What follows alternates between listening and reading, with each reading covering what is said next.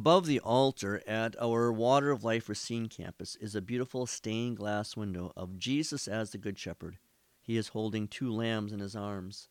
A dozen sheep are close by. A blue stream and verdant hills are in the background. With that image in front of our worshippers for decades, the majority of the saints from our church have asked me to preach on either John 10, the Good Shepherd chapter, or Psalm 23, the Lord is my shepherd chapter.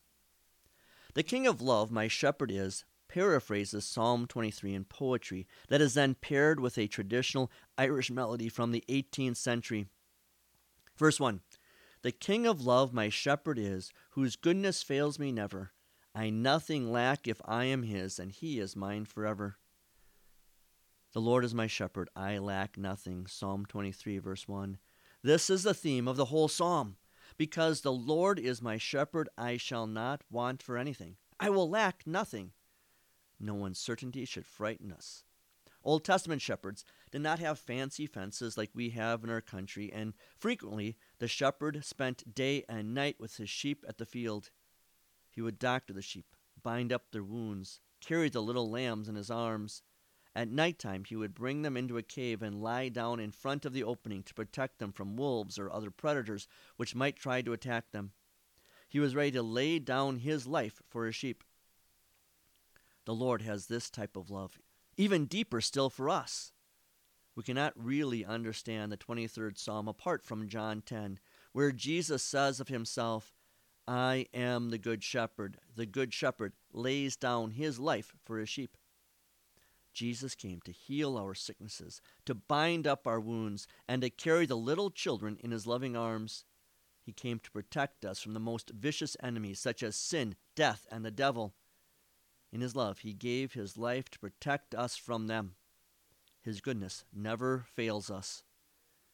Verse 2 Where streams of living water flow, my Savior gently leads me, and where the verdant pastures grow, with food celestial feeds me.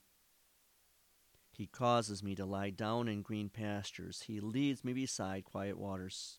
Psalm 23, verse 2. Jesus exchanges this temporary earthly beauty for a permanent, idyllic outdoor setting of green pastures and quiet waters. It is a new home that was prepared for all the good shepherd's lambs and sheep when Jesus laid down his life on the cross, and then he had his lifeless body laid in the tomb. And then, when he powerfully brought that body back to life again on Easter morning. Verse 3 Perverse and foolish oft I strayed, but yet in love he sought me, and on his shoulder gently laid, and home rejoicing brought me. Perverse and foolish is, isn't a flattering description, but unfortunately it is an accurate one. In our fallen, sinful state, we are perverse and foolish. Even though we know the Word and will of God, we often choose instead to follow our own sinful desires and listen to the tempting voices of the world around us. Yet we have a good shepherd who leaves the 99 other sheep to search for the lost, perverse, and foolish single sheep. The King of Love seeks out each wandering sheep and gently lays it across his shoulders, shoulders that once bore the cruel weight of the cross for us. He restores my soul. He guides me in paths of righteousness for his name's sake. Psalm 23, verse 3. Verse 4. In death's dark vale I fear no ill. With you, dear Lord, beside me, your rod and staff my comfort still, your cross before to guide me. Even though I walk through the valley of the shadow of death, I will fear no evil, for you are with me. Your rod and your staff, they comfort me. Psalm 23, verse 4. Jesus walks with his saints through the dark valley of death. He isn't a hired hand who flees when he sees trouble or death approaching. Jesus has already walked through this dark valley of death himself. He knows the way because he walked through it with his own death on the cross.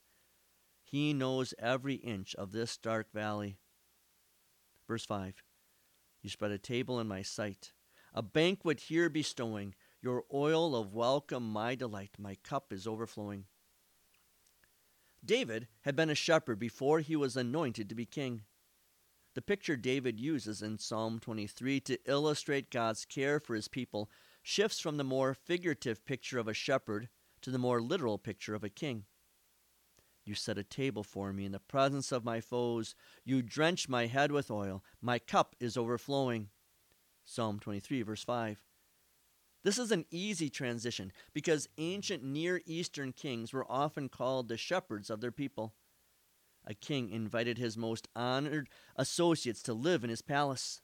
The king would spread out rich banquet tables at which the members of his court would feast.